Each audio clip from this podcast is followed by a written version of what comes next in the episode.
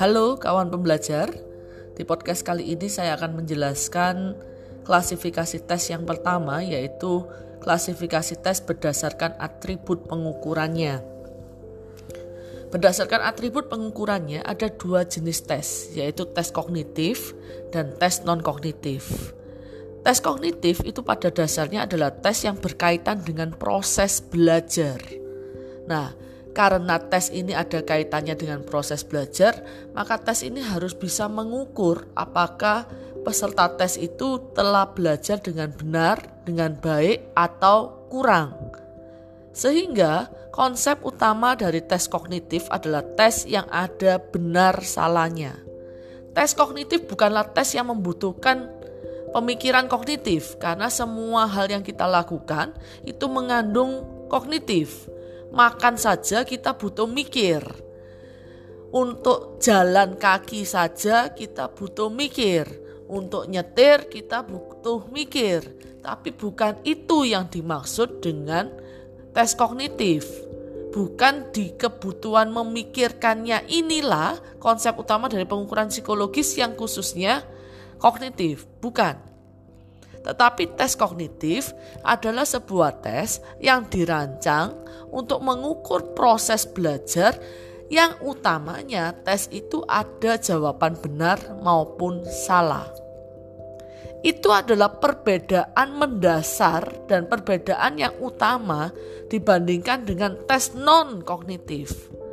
Tes non-kognitif bukan berarti tes yang tidak membutuhkan proses berpikir Sekali lagi, karena tidak ada satupun hal yang bisa kita lakukan tanpa berpikir.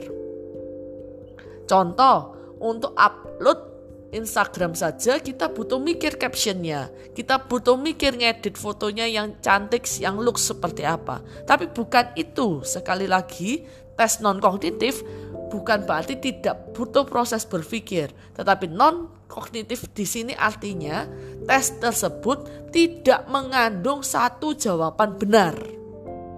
Artinya di tes itu tidak ada jawaban benar maupun salah. Contoh yang paling sederhana, tes kognitif itu adalah kuis.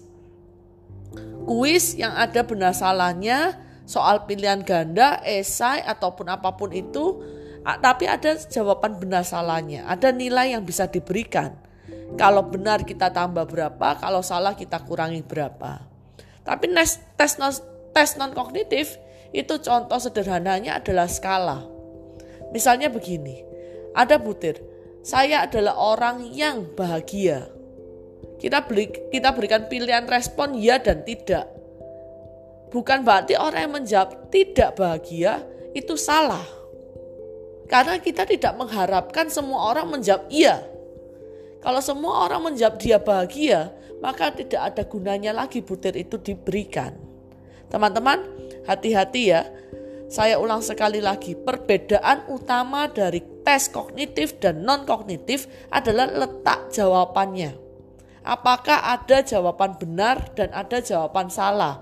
Apakah nilai yang diperoleh itu berdasarkan kebenaran dia menjawab sesuai kunci jawaban yang kita rancang.